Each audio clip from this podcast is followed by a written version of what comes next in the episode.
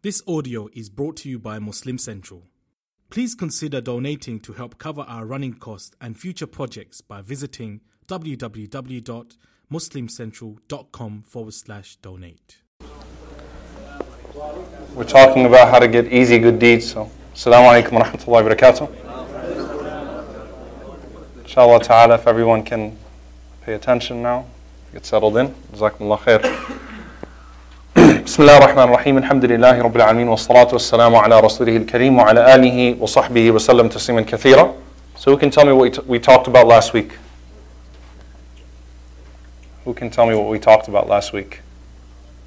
If I don't get a single person, I quit. What did I talk about last week? Islam, Hadith, Bukhari. Those are the only clues I'll give you. Yes?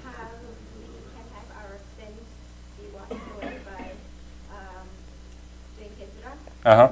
by uh, converting to Islam, Mm hmm. and Hajj. MashaAllah. So, sister just saved the entire halaqah. Right? So, uh, we mentioned a person, it was the hadith of a person accepting Islam. The Prophet ﷺ says that if a person accepts Islam, Allah subhanahu wa ta'ala will forgive all of their sins. And Allah subhanahu wa ta'ala would, uh, and, then, and then the Prophet ﷺ started to mention the various ways that Allah subhanahu wa ta'ala would reward a person. Um, and we said, Al Islam tahdimu ma kana qabla. The Prophet ﷺ says that Islam does away with everything that came before.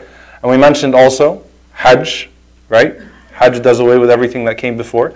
In another narration, the Prophet ﷺ says, Tawbah, repentance, does away with everything that came before. Hijrah, migration, does away with everything that came before it. And then we had the lengthy discussion about whether or not a person's good deeds that were done before Islam. So a person takes Shahada, they come into Islam. So we know that their sins are wiped out, and then we had the discussion of whether or not their good deeds that were done before Islam would count. We concluded that the answer was what? Yes, except for ibadat, obviously, acts of worship. But general virtues and noble traits, honesty, uh, charity, uh, uh, birrul walidain, things that people did for their parents, and so on and so forth, all of that would count on their scale as well. So when we say that a person becomes like a newborn baby when they become Muslim, they're actually ahead of a newborn baby. All right? They're actually in a very good situation because not only are they forgiven for all of their sins, but Allah subhanahu wa ta'ala counts all of their good deeds that were done before. And of course, we concluded as well that even for the people that, that, that die in disbelief, that good deeds have benefits for them uh, in the sense that it would, uh, Allah subhanahu wa ta'ala would give them some goodness in this dunya. So it could ease some goodness in this world for them. And in the hereafter, we said, for example, the punishment of Abu Talib is lighter, is, is, is the lightest punishment in hellfire as opposed to the punishment of Abu Lahab. Um, and may Allah subhanahu wa ta'ala protect us all from, from hellfire in its entirety. May Allah subhanahu wa ta'ala allow us to enter Jannah without any form of adhab or any form of hisab, no form of punishment and no form of accountability. Allahumma ameen. Now, the Prophet ﷺ continued in this hadith, and the Messenger sallallahu alaihi wasallam, um, he says in the second part of the hadith, so once a person becomes Muslim, the Prophet ﷺ says, فَالْحَسَنَةُ بِعَشْرِ أَمْثَالِهَا إِلَى سَبْعِمِائَةِ ضِعْفٍ وَالسَّيِّئَةُ بِمِثْلِهَا إِلَّا أَنْ يَتَجَاوَزَ اللَّهُ عَنْهُ عن, uh, well, in one narration, it's in the dhakr, mudhakkar form, and another one it's mu'annad. So uh, basically, a good deed is to be multiplied by 10 up to 700. And the Prophet ﷺ says, and a sin will count only for what it counts for, unless illa an yatajawaz Allahu anha, unless Allah subhanahu wa ta'ala forgives it. So the maximum that a sin can be counted for, obviously, is, uh, is one, and the maximum that good deed, or at least it appears to be in this hadith, would be 700 times. Uh, there's another hadith, Al-Bukhari rahimahullah ta'ala says, or he narrates the second hadith from Abu Hurairah radiallahu anhu in the same chapter. So this is still in the same chapter because it's an identical hadith. The Prophet ﷺ says, إِذَا أَحْسَنَ أَحَدُكُمْ إِسْلَامَهُ If one of you improves his, or, or becomes good in his Islam. So we said, حَسُنَ إِسْلَامَ in hadith text or according to the companions that his Islam became good meant that a person was not doing anything that was overly wicked. So he stayed free from the major sins. He did not have any major theological deviancies or any major ideological deviances. Hasuna Islama would mean that a person appeared to be a good Muslim, a good practicing Muslim that was doing his basics and so on and so forth. And of course, we said the standard is ihsan, is excellence, which is that a person works solely for the sight of Allah subhanahu wa ta'ala. So the Prophet ﷺ says, إِذَا أَحْسَنَ أَحَدُكُمْ إِسْلَامَهُ فَكُلُّ حَسَنَةٍ يَعْمَلُهَا تكتب له بعشر أمثالها إلى سبعمائة ضعف وكل سيئة يعملها تكتب له بمثلها. The Prophet ﷺ says that if one of you follows his Islam properly, then his good deeds will be rewarded 10 times to 700 times for each good deed, and the sin will be recorded as it is. Okay, تكتب له بمثلها. Now the, the hadith are identical. Al-Bukhari rahimahullah ta'ala often uses supporting evidence. The difference between the two ahadith, and the reason why Al-Bukhari rahimahullah put them both together, is because the first one is when a person enters into Islam. The first hadith, which we talked about last week, is when a person first takes shahada. Meaning Allah subhanahu wa ta'ala automatically gives them this reward. It's not like they have to get to a point where, uh, where, where you know, First, their good deeds, it'll be like a trial period when they become Muslim. First, their good deeds will only count for one, and then eventually it'll count for ten. When a person becomes Muslim, every good deed is multiplied by 10. So he used the first hadith to show that transition, and obviously this hadith to say that this is for everybody, that whenever a person uh, accepts Islam, excels in his Islam, then he will be held uh, to this standard. Now, there are several things to point out here. Number one, hasanat wipe out sayyat a good deed by its nature wipes out a sin. The Prophet ﷺ says, وَأَتْبِعْ الْحَسَنَ السَّيِّئَةِ تَمْحُهَا Or وَأَتْبِعْ السَّيِّئَةَ الْحَسَنَةِ Follow the sayyah, follow the sin up with a hasana tamhuha. It will wipe it out. Allah subhanahu wa ta'ala also says, إِنَّ الْحَسَنَاتَ يُذْهِبْنَ السَّيِّئَاتِ That good deeds extinguish your sins.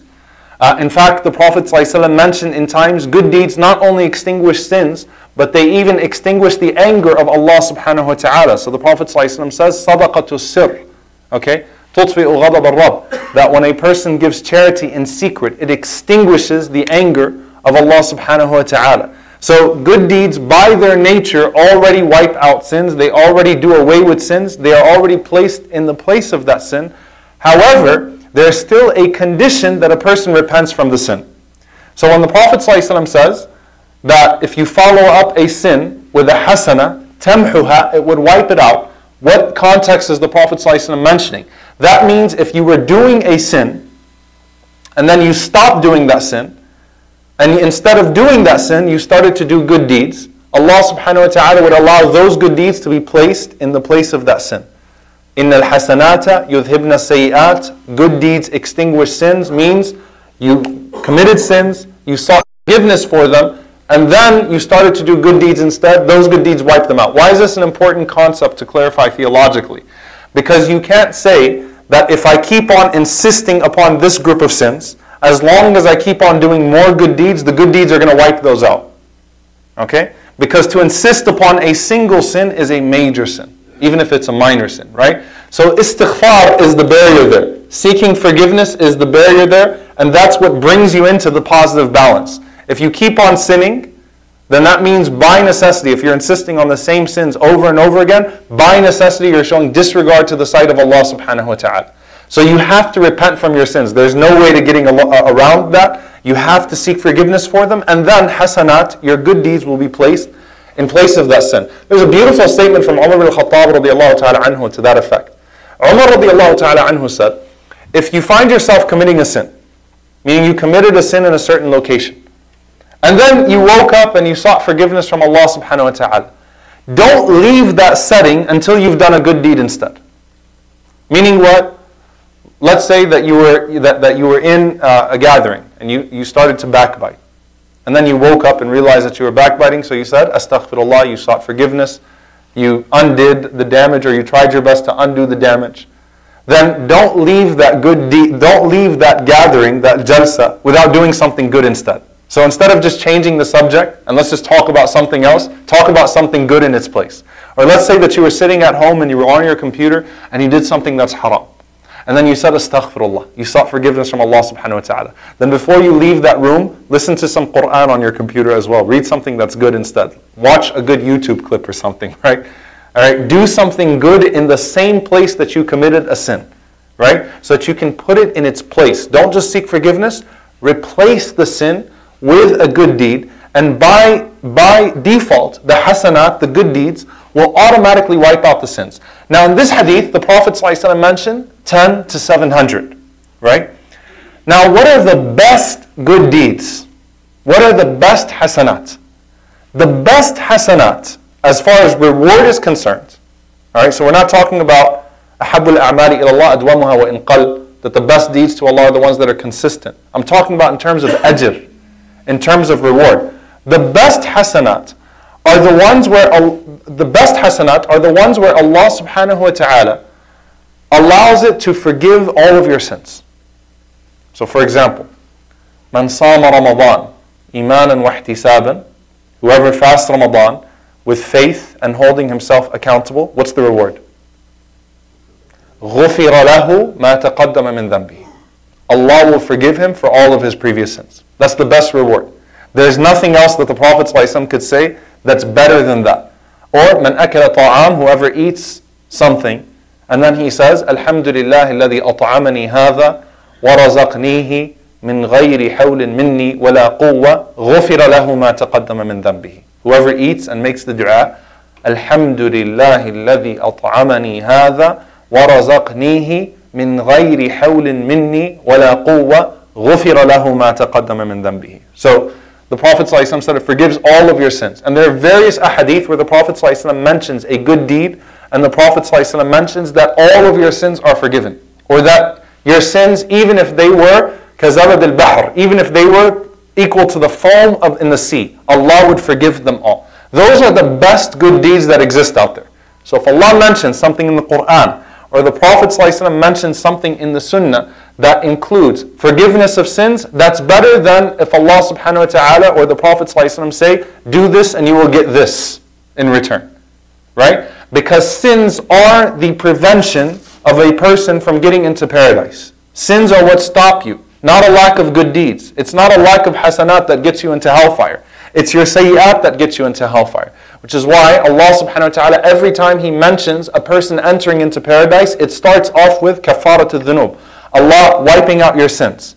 So sins, you know, having sins wiped out is better than having good deeds. Do you guys understand this concept or not? Having sins wiped out is better than good deeds, and the greatest good deeds are the ones that cause your sins to be wiped out. Because the Prophet ﷺ said, for example, وَإِنَّ سُوءَ الْخُلُقِ يُفْسِدُ الْعَمَلِ كَمَا يُفْسِدُ الْخَلْ الْعَسَلِ Prophet ﷺ says, for example, that bad character spoils your good deeds the way that vinegar would spoil honey. Right? So if you if you have some bad, you know, let's say that you pray Qiyamul Layl. All right, mashallah, you pray Qiyamul. You come to the masjid, you give sadaqah on the 27th night of Ramadan, and the imam is, you know, calling out your name and whatever it is, and, and you know, all these great things are being punished. But then you go commit zina. Right? Who's better in the sight of Allah subhanahu wa ta'ala? The one who didn't give sadaqah, on, the one who gave all that sadaqah and so on and so forth, but committed zina, or the one who didn't commit zina, but just came and prayed tarawih on Laylatul Qadr? Or even just prayed Isha? Who's better in the sight of Allah subhanahu wa ta'ala? Clearly, by default, of course Allah knows the hearts, but by default, the person who just did his basics without committing that sin is in a much higher standing in the sight of Allah subhanahu wa ta'ala, even if he didn't observe Laylatul Qadr in ibadah, because he didn't have those sins to be a barrier between him and Allah subhanahu wa ta'ala. Now, the ultimate hasanat are the ones that mention forgiveness of sins as well as a good deed. So, for example, salah, the reward of salah. What's the reward of prayer? The Prophet ﷺ says that as-salatu ila salah, from prayer to prayer, what happens?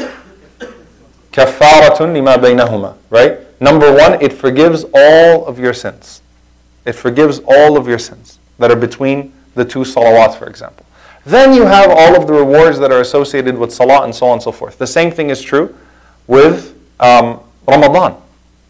Right? The same thing is true with Ramadan. You have غُفِرَ لَهُ مَا تَقَدَّمَ مِنْ ذَنْبِهِ He's been forgiven for all of his sins. But don't you have so much more in Ramadan? Right? You do. Laylatul Qadr. غُفِرَ لَهُ مَا تَقَدَّمَ مِنْ ذَنْبِهِ Allah forgives him for all of his previous sins. But is that all you get? No. You get alfi shahr, right? A thousand months of good deeds. The same thing with Hajj, right?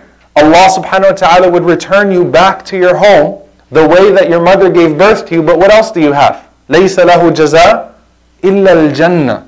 You also have the reward of paradise, right? So the best good deeds are the ones where you have forgiveness of sins as well as a reward that's associated with it as well.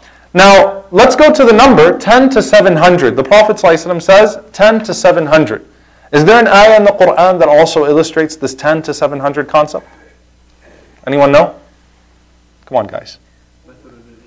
بارك الله فيك مثل الذين ينفقون أموالهم في سبيل الله كمثل حبة أنبتت سبع سنابل في كل سنبلة مئة حبة والله يضاعف لمن يشاء والله واسع عليم Allah subhanahu wa ta'ala says in the Quran the example of those who spend their wealth for the sake of Allah subhanahu wa ta'ala it's like a seed of grain. I'm going to make you guys do math because you look too comfortable. It's like a seed of grain, all right, that has seven spikes. All right? In each spike, there are 100 grains. How much is that? 700. 700, mashallah. All right, it's just in Valley Ranch. We, everyone said 700, all right? 700. But what does Allah also say in this ayah? Wallahu yudha'ifu liman yasha. But Allah can even go more than that. Wallahu wasi'un alim. And Allah is all encompassing and all knowledgeable. So it's not like Allah is limiting it to 700. Alright? Allah can go way further than 700. But this is the range, the general range between 10 and 700. Now, there's a, there are a lot of questions that come with that. And this is a very beautiful topic, really, to research. I really enjoyed researching this topic. Number one, the basics. All right? Allah subhanahu wa ta'ala says about the people of Jannah, جزاء من ربك عطاء حسابا that it's a reward from Allah subhanahu wa ta'ala that is purely a gift. Right? You didn't get to Jannah by your good deeds, but Allah just gave it to you. Ata'an hisaba. It was a gift from Allah subhanahu wa ta'ala. He increased. He gave you more than you actually deserved when He entered you into Jannah. But when Allah mentions the people of hellfire, jaza'an wifaqa. Allah gives them their exact punishment. Their exact punishment. So in the even in the adl, even in the justice of Allah subhanahu wa ta'ala, because on the day of judgment, Allah will deal with you in one of two ways. Either He'll deal with you with His adl, or He'll deal with you with His rahmah. Either He'll deal with you with justice, or He'll deal with you with mercy. Even in His adl, there's rahmah. Even in His justice, there's mercy. That if Allah subhanahu wa ta'ala just gives you the bare minimum on the day of judgment, that means that your sin will only be one. There is no such thing as a multiplied sin. Alright? Illa bimithliha. Allah will only give you exactly what that sin is worth. As for your good deeds, the minimum that your, that your good deed will count for is 10. That's if your good deed didn't have ihsan in it, didn't have any excellence in it, didn't have the nawafil and the voluntary things. That's if your good deed was just making it. All right? Your good deed was just getting by, it will still count for 10. That's the adl of Allah subhanahu wa ta'ala. That's the justice of Allah subhanahu wa ta'ala. But in that justice, there is mercy. In that justice, there's still mercy. And Allah subhanahu wa ta'ala, as for the mercy that He would deal with a person, it's when Allah subhanahu wa ta'ala would increase that good deed and Allah subhanahu wa ta'ala would shrink the sin. Now notice the Prophet said the maximum that a sin might count for is its exact nature. Meaning Allah subhanahu wa ta'ala could shrink the sin. He could minimize the sin. Alright? Or He could completely yatajawaz anha. Allah subhanahu wa ta'ala could completely wipe it out. But that's the maximum that Allah subhanahu wa ta'ala would count it against a person. Now with the good deeds, let's take salah for example. Let's take the example of salah. As-salah al-mafruḍa. Take the mandatory prayers. We said a few weeks ago that every salah counts for how much? Ten. All right, every salah counts for 10 by default. Because Allah subhanahu wa ta'ala initially ordered 50 prayers until the Prophet ﷺ asked Allah subhanahu wa ta'ala to bring it down to 5. And Allah subhanahu wa ta'ala announced that those 5 will count for 50. That's the default of salah. Now let's say that you beautified that salah. Let's say that you prayed with khushu'. Let's say that you, you actually tried to understand the words that were being recited. Let's say that you shed a tear. Let's say that you made dua in your sajda. Let's say that you beautified your prayer with some of the sunan, the, the, the, the, recommended things that aren't necessarily fard. Your salah, your five prayers can count times 700, can count times 100. Now let's say Ibn al-Qayyim rahimahullah ta'ala says something very beautiful. Because it's a fard, because it's a mandatory action, let's say you tried to just get your fard right. But let's say you didn't have any khushu' at all. You came to your prayer, you tried, you're trying to work on yourself, you're trying to have khushu', so you fulfilled all of the external requirements. You did wudu properly, you prayed on time, and you prayed properly, the way the Prophet taught us how to pray. But the internal qualities were missing, but you feel bad about it and you were working on that. So Ibn al-Qayyim rahimahullah ta'ala, he says, that person, Allah subhanahu wa ta'ala won't punish them. Alright? So at the very least, Allah won't punish you because you're trying to fulfill it. If you fulfilled it, it's times 10. If you ex if you excelled in it, it's times 100, times 200, times whatever Allah subhanahu wa ta'ala wants to make it. Now, how does Allah subhanahu wa ta'ala magnify good deeds? There are several, there are several things. Number one, um, we find what Anas ibn Malik radiallahu ta'ala anhu says, uh, and this is a, a narration that Ibn al-Jawzi rahimahullah mentions, that there are the blessed times. The blessed times. So for example, what are the, the, the days of the year where good deeds are most beloved to Allah subhanahu wa ta'ala? ما من أيام العمل الصالح فيهن أحب إلى الله من There are no days in which good deeds are more beloved to Allah than what? The first 10 days of Dhul Hijjah. Anas ibn Malik radiallahu anhu, Ibn al-Jawzi narrates that Anas radiallahu anhu said that the default in the 10 days of Dhul Hijjah is 700 as opposed to 10. The minimum in a blessed time gets moved because on on regular days, it's 10. The default goes to 700. And anything more than that is more than 700. SubhanAllah. Anything more than that is 700. You understand how beautiful of a concept that is? That if you're doing good deeds in those 10 days, because the Prophet ﷺ, he didn't say that there is no 10 days in which the rahmah of Allah is more, in which the mercy of Allah is more. He didn't say there are more, t- there, there, there are, uh, that, these ten, that these are 10 days in which more people are freed from hellfire than any other 10 days, because that's another 10 days. What 10 days is that? Al-Ashr al-Awakhir fi Ramadan, the last 10 nights in Ramadan. But the Prophet specified in Dhul Hijjah, Al-Amal al-Salihu fihinna ahabbu ilallah. Good deeds in those 10 days are more beloved to Allah subhanahu wa ta'ala than any other time of the year. So you're doing just basic things, for example, the minimum that your good deed counts for, the minimum your salah counts for, the minimum your sadaqah counts for, the minimum your siyam counts for is 700 in those 10 days. Up until whatever Allah subhanahu wa ta'ala wants. We also find obviously in Ramadan, uh, Ibrahim al-Nakha'i, rahimahullah ta'ala, he said, and fasting a day in Ramadan is better than fasting a thousand other days. وَالتَّسْبِيحَةُ فِي رَمَضَانِ And to glorify Allah in Ramadan is better than glorifying Him a thousand times in other days. And a single salah, a, a single rak'ah in Ramadan, rak'atun fi Ramadan, one unit of your prayer in Ramadan is better than a thousand units of prayer uh, performed in other days. And Imam al-Zuhri rahimahullah ta'ala narrates in an authentic narration, قال تسبيحة في رمضان أفضل من ألف تسبيحة في غيره one subhanallah in Ramadan is better than a thousand subhanallahs in Ramadan. So Allah subhanahu wa ta'ala might do it through the blessed times. Allah will multiply your deeds through your blessed times. Allah might do it just through your niyyah. You might have a really, really good intention when you do a good deed. And Allah subhanahu wa ta'ala recognizes the sincerity in your intention, and Allah increases your good deed in a way that you can't imagine. Why? Because it's not about the quantity, it's about the quality. It's not about the quantity. Allah subhanahu wa ta'ala doesn't need quantity. Allah wants to see quantity, uh, quality. So it might be just that you have a pure heart, a pure intention when you do a good deed, even if it's a very small good deed. It might be through a sunan, through the voluntary things that would increase your prayer. So let me give you guys an example. A salah in Ramadan is worth a thousand times a salah outside of Ramadan. And a salah by default I'm just going to make you guys keep doing math because it's fun. A salah by default is worth how much?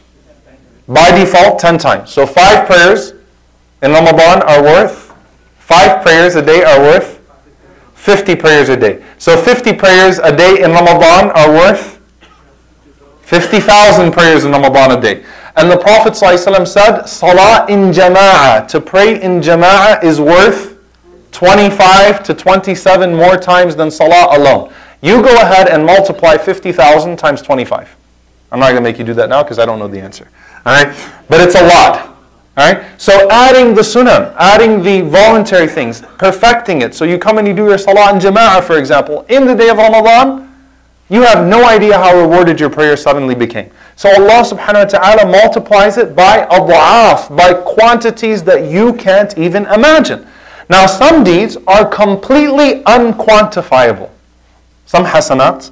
There is no way for the Prophet ﷺ to even assign an ajr to it, to even assign uh, a, a particular good deed to it. So, for example, in another narration of this very same hadith, the Prophet ﷺ says, Al hasanatu bi'ashri amthaliha, that one good deed is worth 10 times uh, itself, up to 700.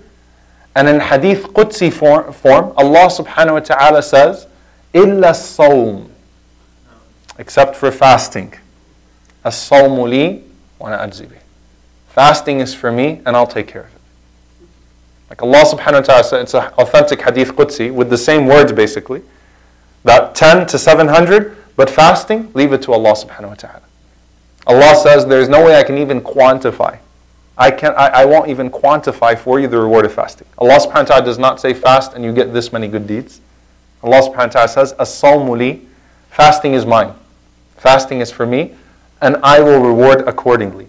Also, for example, Allah subhanahu wa ta'ala says in the Quran very beautifully, Allah Azza wa says, فَمَنْ عَفَى فَمَنْ عَفَى وَأَصْلَحَ فَأَجْرُهُ عَلَى اللَّهِ Whoever pardons, Sheikh Yasir gave the khutbah this week about salamatul sadr, having peace in your heart, not holding grudges, right? Purifying your heart from holding grudges against people. وَنَزَعْنَا مَا فِي قُلُوبِهِم مِّن غِلٍّ Even in, in Jannah, when you get in, there's nothing, no hard feelings in your heart. Allah removes it all. Allah says that when a person chooses to forgive, وَأَصْلَحَ and reconcile. You know, it's one thing to say, fine, I've forgiven him, but I'll talk to him later. I'm not going to go approach that person. Or I've forgiven her, but she can come to me if she wants to talk to me. It's another thing to feel like you've been wrong, but you say, you know what, I forgive you. Let's make up. Hey, I'm coming to your house right now. And to give that person a big hug. all right, and, and, you know, and, and take that person out to eat, well, aslaha. That's just ihsan, right? That's excellence. That's completely unexpected of you. That's completely unexpected of you. It's one thing to forgive. It's another thing to go wa aslaha, go and make peace and say, you know what, you know, give me a hug. Let's talk. Let's go out. Take them out to eat. All right, bring them to Tuesday night halaqah. Some of you might be doing that, right? But again, let's bond. Let's let's recreate these because that's completely unexpected of you. And Allah says, فَأَجْرُهُ عَلَى اللَّهِ your good deeds are upon Allah. I'll take care of it. Imam Ahmad rahimahullah ta'ala, he narrates, because Imam Ahmad was known to be extremely forgiving. Imam Ahmad rahimahullah forgave each and every single person that tortured him. They beat him almost to death. He says, I have forgiven all of them. حتى الميت جعلته في حل. even the people that are dead, that didn't get a chance to seek forgiveness from me, I still forgive them anyway. The people that tortured me and died, not having sought forgiveness for me, I have still forgiven those people. His son Abdullah said, Is there, you know, why is it that you've chosen to forgive all of them? And Imam Ahmad rahimahullah, he said, he, he narrated that on the day of judgment, Allah subhanahu wa ta'ala will have everyone on their knees. And Allah subhanahu wa ta'ala will call out for the people that did what? Afa wa aslaha. Those that forgave and reconciled, and Allah will tell them to stand up, and Allah subhanahu wa ta'ala will reward them accordingly. Like they will be made to stand alone on the day of judgment because Allah promised them, ajruhu ala Allah.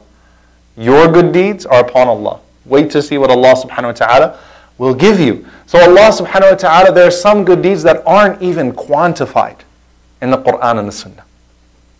So it's not just 10 to 700, it's beyond your imagination, right? And there are some good deeds finally, that are already mentioned more than 700. All right, some good deeds that are already mentioned more than 700. So, for example, Laylatul Qadri khayrun min alfi shahr. All right, Laylatul Qadr already is better than a thousand months. So that's already more than 700. So Laylatul Qadr, you already know the adha'af. You already know the alt, you know that the reward of it is already greater than a thousand months. Who can give me another example of a good deed? I'm going to test you guys. I'm going to make you guys answer this question. I'm not going to move on. In fact, I'm going to drink water. It's a chance to drink water. All right. Who can give me an example of a particular dua, a particular salah, a particular dua, something, a dhikr, where the reward is more than 700? Bismillah. This is where I get to just stare at you guys. What's the reward of durood? Sallallahu alayhi ashra. Allah sends the response to a person who sends salawat on the Prophet ﷺ 10 times. Anybody else? What's the reward for subhanallah bihamdi? You can't just say the dhikr, just hope, hope that there's a hadith for it. I want to hear something that's more than 700. All right, I'm going to give you guys a clue. The reward for praying in Masjid al-Aqsa is 500. The reward for praying in Masjid al-Nabi sallallahu alayhi wasallam and the reward for praying in Masjid al-Haram in Mecca is 100,000 salah. You go pray in Al-Haram in Mecca, your salah, which is already multiplied from 10 by default, is up to 100,000 salah. So subhanAllah, there are some good deeds where Allah subhanahu wa ta'ala has already prescribed a number that is way greater than 700. Another example, Rasulullah says an authentic hadith, Man dakhala suq, whoever enters into the suq and says, La ilaha illallah, wahdahu la sharika lah, lahu al-mulku wa lahu al-hamd, yuhyi wa yumit, wa huwa hayyun la yamut, بيده الخير وهو على كل شيء قدير. I said it very slow so that you can go back and watch the recording inshallah and memorize it or read the dua, dua السوق. لا إله إلا الله وحده لا شريك له له الملك وله الحمد يحيي ويميت وهو حي لا يموت بيده الخير وهو على كل شيء قدير. What's the reward of that dua? Prophet ﷺ said it in authentic, by the way, I'm not even making this up. Hadith sahih. Uh, this isn't some weird hadith. This is an authentic hadith. The Prophet ﷺ says, Whoever says that dua when he enters into the suq, kutiba lahu alf alf hasana. Allah will write for him 1,000 times 1,000 good deeds. What's 1,000 times 1,000? It's a million. I've got news for Al-Arab. Million is not a Fusha word. alf alf is the great is, is, is a million. 1,000 times 1,000. 1 million hasanat And Allah would erase from him 1 million sayyi'at, sins. And Allah would raise him 1 million darajat. 1 million degrees. وَبَنَى اللَّهُ لَهُ بَيْتًا فِي الْجَنَّةِ And Allah would build him a house in paradise at that darajah. Keep going. Keep going. Actually, Abdullah ibn Umar radiallahu anhu, he used to go to the suq just to say this dua. So he used to go to the marketplace. But I'll tell you guys what, you, if this is your first time hearing the hadith, you're like, that's amazing, that's so easy. You're going to realize in like three weeks that, hey, I've been to the mall and I've been to grocery shopping a few times and I never said the dua. Because it's hard, because when you go to the marketplace, you're already set on something. Your mind is already thinking about what you're going to buy. So that's why if a person thinks of Allah in uh, the, the places that the Prophet ﷺ says are the worst places in the sight of Allah subhanahu wa ta'ala, al-aswaq, the marketplaces. So you still remember Allah even in those places. Allah subhanahu wa ta'ala gives you tijara. Allah gives you, Allah rewards. So you go to the marketplace to shop for something in this dunya, for some inventory in this world. So Allah says, you know what? Or the Prophet ﷺ is saying, you know what? When you go to the marketplace, instead of thinking about your inventory in dunya, why don't you think about your inventory in Jannah? So if you can remember Allah subhanahu wa ta'ala at that time, that means the inventory you're really pursuing is the inventory of the hereafter. So 1 million hasanat, already again, more than 700. So the point is, Allah subhanahu wa ta'ala can reward up to whatever Allah subhanahu wa ta'ala wants, and that's why التوفيق إلى العمل الصالح ثواب في ذاته ولو لم تؤجر عليه. Okay, as the scholars say, that if Allah guides you to do a good deed, that in and of itself is something that you should thank Allah subhanahu wa ta'ala for. That in and of itself is goodness from Allah subhanahu wa ta'ala, even if you don't get extra reward for it. Just the fact that Allah gave you tawfiq, Allah gave you the ability to do a good deed, and that is the rahmah of Allah subhanahu wa ta'ala. I'll, gi- I'll give you guys uh, two more narrations, then we'll end inshallah. Ibn Mas'ud radiallahu anhu, he said, if Allah subhanahu wa ta'ala wants to enter a person into Jannah, what does Allah subhanahu wa ta'ala do? Because on the day of judgment, let's say for example you did good deeds, but let's say that you did some sins. Let's say you had a really, really sincere good deed that you did. But you also had a lot of sins. So what does Allah subhanahu wa ta'ala do? What happens? How is that possible? Especially if they involve people. I'll give you an example. The man who killed 99 people and then he killed 100. And he sought forgiveness from Allah subhanahu wa ta'ala. We've already established, look, the rights of people, they will be established on the day of judgment. Right? So that man still has to pay for the 100 lives that he took. But what did the Prophet say happens to him at the end? Does he go to hell or does he go to paradise? He goes to Jannah. How does that even work? Or the Zania, the prostitute that gave water to a thirsty dog. How does she end up in Jannah? Despite all the adultery that she's committed for giving water to a dog. How does Allah subhanahu wa ta'ala make that happen? So, for example, the guy that killed 100 people, do those 100 people suddenly have their right taken away from them? Just because this guy decided to make tawbah and move on to another place? No.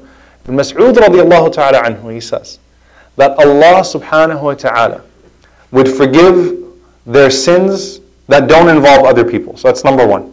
يُكَفِّرُ اللَّهُ عَنْهُمْ سَيِّئَاتِهِمْ So Allah would forgive the sins that don't involve other people. Number two, as for the sins that do involve other people, Allah subhanahu wa ta'ala would reward those victims, would give them what they deserve in full without decreasing from them. So then how does this person get to Jannah then? He said that Allah would take even his smallest good deed and Allah would increase it adwaf until it covers all of those transgressions and enters him into Jannah. So you got this huge bubble of sins, but Allah saw a sincere repentance from you. Look, you made sincere tawbah, you changed your life. That's good for you, but you still you still wronged me 10 years ago. I'm happy to hear that you've moved on in your life and so on and so forth. Right?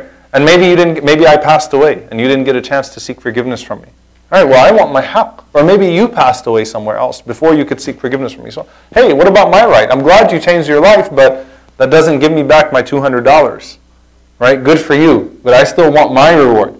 So Allah would basically take the good deed, his tawbah, his good deed, and increase it to where it can absorb, it can take the hit without decreasing anything from the people that he owes. That's the mercy of Allah subhanahu wa ta'ala. That's if Allah accepts a good deed from you. That doesn't mean go wrong people and just hope for one of your hasanat to work. Right? That means if you sought forgiveness from Allah subhanahu wa ta'ala and you did a good deed sincerely for Him and Allah found it worthy enough and found your intention sincere enough, Allah will take care of the rest. Because Allah, there is no limit. If it was limited, if the good deed was limited to 700, then, you know, too bad. Your, your, your sins are too many. But Allah, if He's going to enter a person into Jannah by His rahmah, Allah will increase that good deed to where it absorbs all of those sins that a person committed. Which is why Abdullah ibn Umar radiallahu ta'ala anhu says, لو علمت أن الله قبل مني ركعتين If I knew that Allah subhanahu wa ta'ala accepted from me two rak'ahs, لتمنيت الموت I would just wish that Allah would take my life. Because if Allah accepts the good deeds of a single person, if Allah accepts one of your good deeds, أدخلك الجنة. Allah will enter you into paradise. Out of all the good deeds that you do, Allah just has to accept one. Allah just has to accept one. And so, in conclusion, number one, don't play the numbers game with Allah. Don't play the numbers game with Allah. It's not about how many good deeds you do, it's about your sincerity. Don't say, well, I've done this many good deeds. You know, after Ramadan's over, you know, I think I can afford to go party for a few days. 30 times, if I calculate my salah, I pray jama'ah this many times. This sin's pretty bad, but, you know, 10 days to take care of this sin, 10 days, I got this covered. It doesn't work that way. You go through your Ramadan. Seek forgiveness from Allah subhanahu wa ta'ala outside of Ramadan. You do those good deeds. You pray every single time that Allah subhanahu wa ta'ala accepts it from you. And you just hope that just one of those good deeds is accepted. And you don't purposely go and sin and disobey Allah subhanahu wa ta'ala because that is belittling.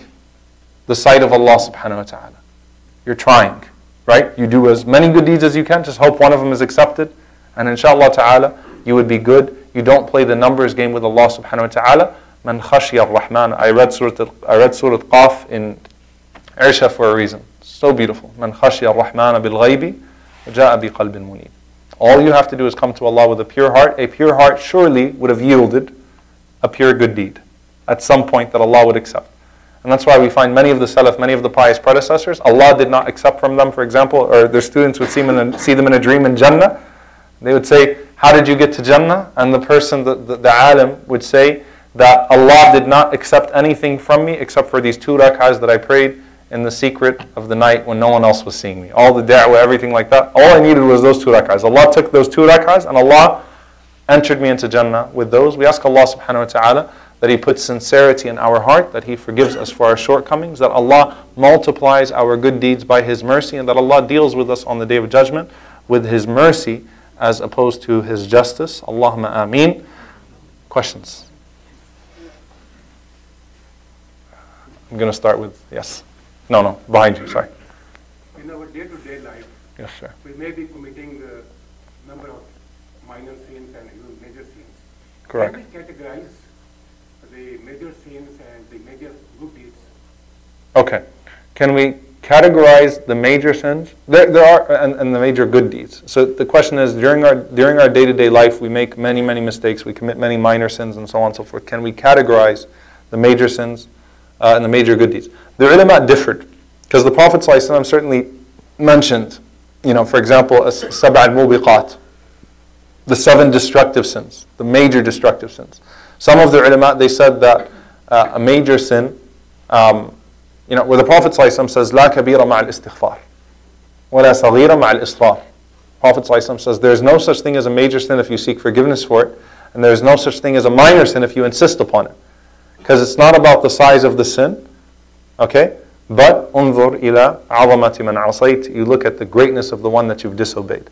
All right, so it's not about the size of the sin, it's about disregarding Allah subhanahu wa ta'ala's sight upon you. So for the minor sins, you commit your natural minor sins throughout the day.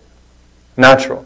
That's where the wudu, the salah purifies, Jum'ah to Jum'ah purifies, Ramadan to Ramadan purifies, and so on and so forth. Major sins require specific tawbah. They require specific repentance. And those are the, the major sins that the Prophet ﷺ classified, the sins that involve fahsha, that involve a sense of shamelessness, and so on and so forth. And you seek specific forgiveness for them. Uh, and, and if they involve people, again, you, you return the rights of those people. You do hajj if you can. But sincere tawbah can do away with anything. So uh, your daily minor sins are taken care of, inshallah, with your daily istighfar, your daily prayer, your daily wudu, and so on and so forth. And the major sins can be done away with with tawbah, inshallah, with repentance. Sisters, yeah.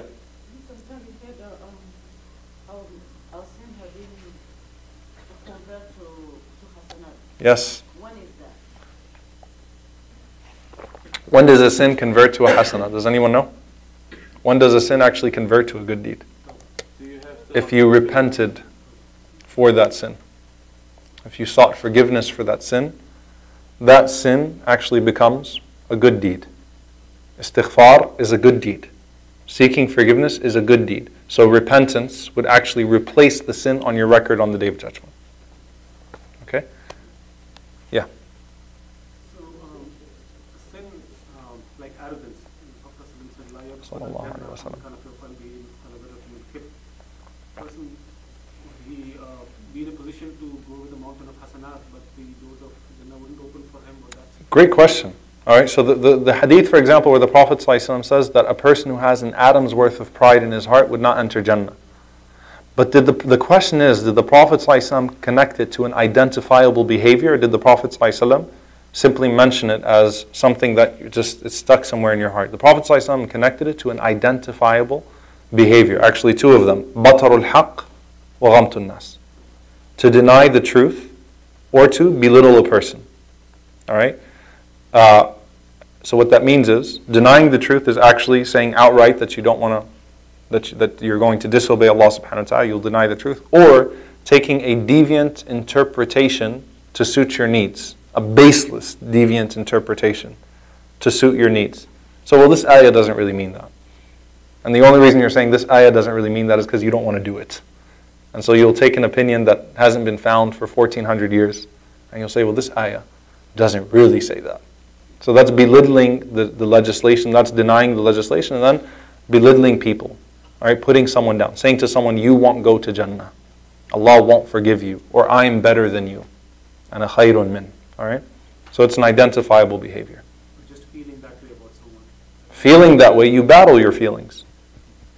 You have a feeling, you battle it. Allah won't punish you for your thoughts. So that, this is a this is from the mercy of Allah subhanahu wa ta'ala. Allah won't punish you for your thoughts. All right? Allah will punish you for your actions. That's where that's where the problem is. So if you have pride in your heart and you don't deal with it, it's going to result in identifiable behavior. So you need to seek forgiveness for it and remove it from your heart, even if that identifiable behavior has not come out yet. Allah knows best. Uh, I'll take one sister, one brother, and then I'll stop for tonight. Yeah. What is the sign that your tawbah has been accepted? There are many signs. All right? One sign is that you don't insist upon a sin, that you found that you're not insisting upon a sin.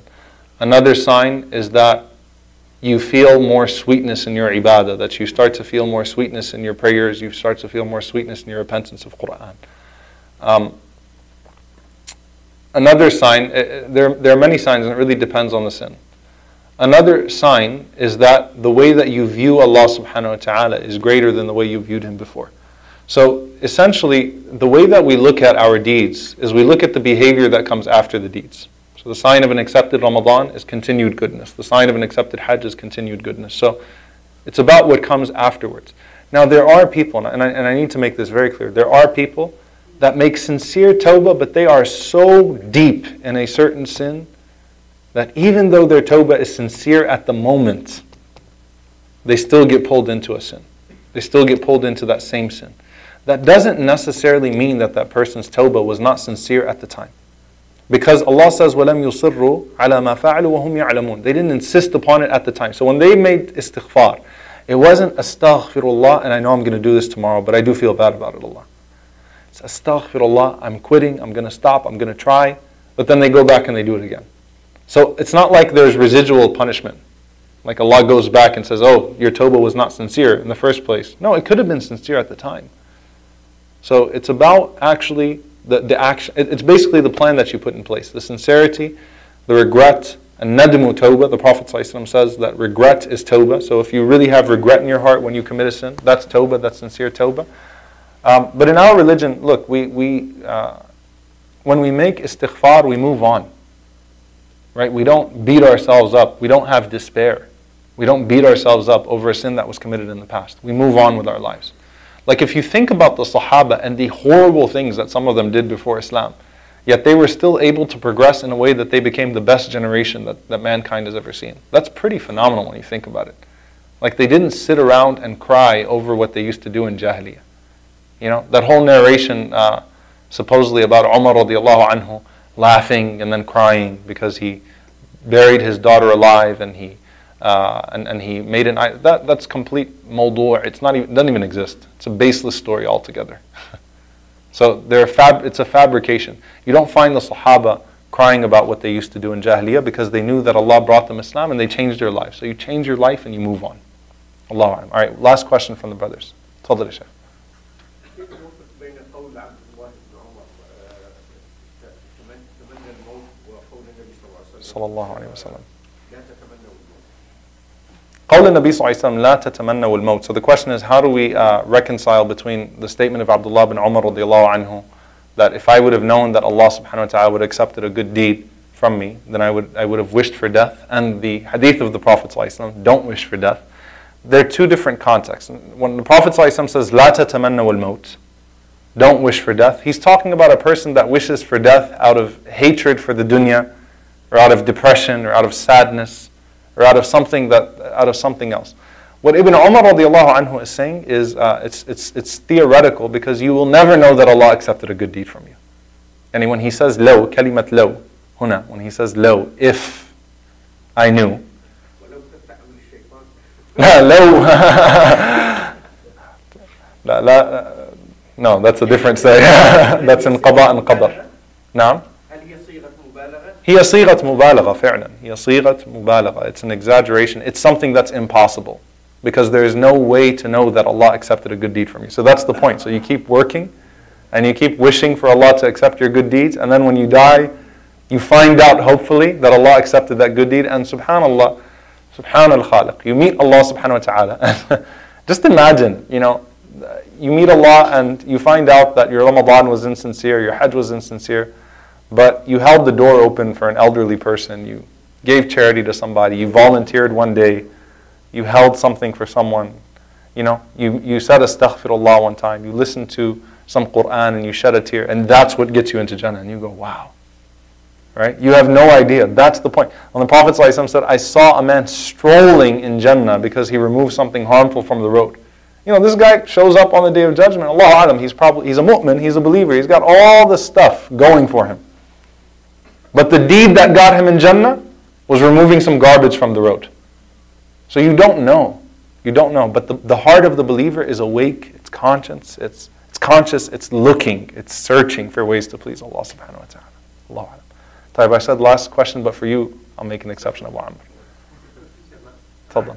أنا عند حسن ظن عبدي بي نعم. فإن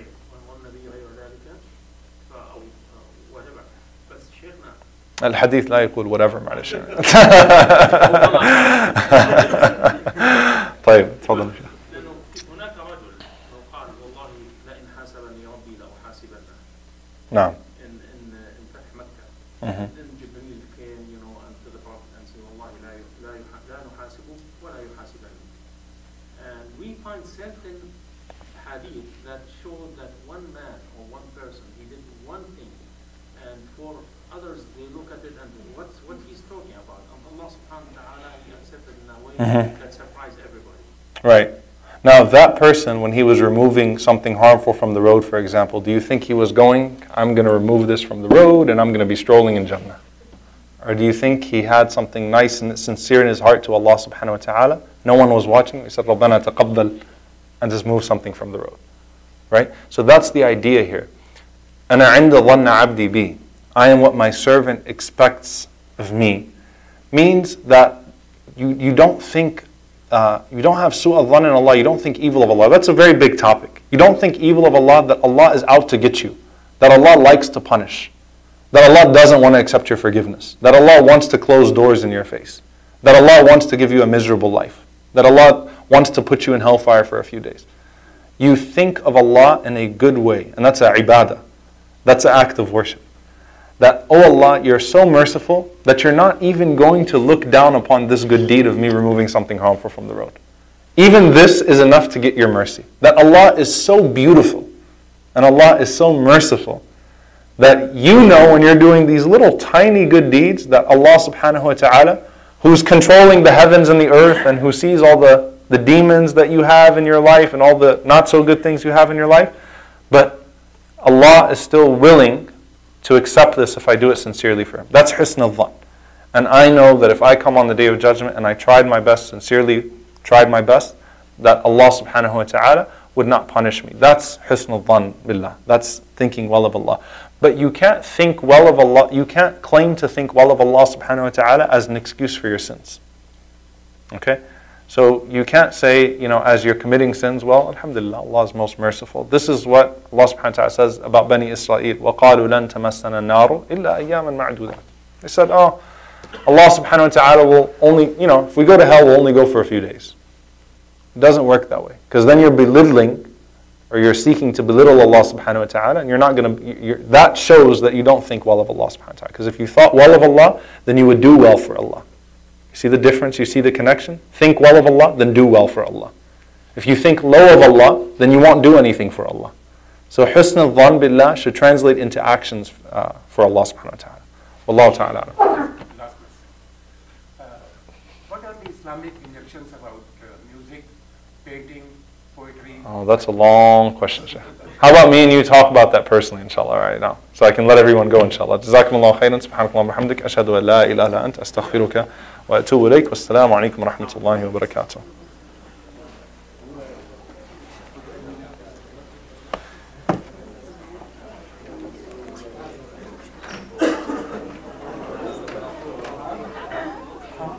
If you have two minutes, quick, quick.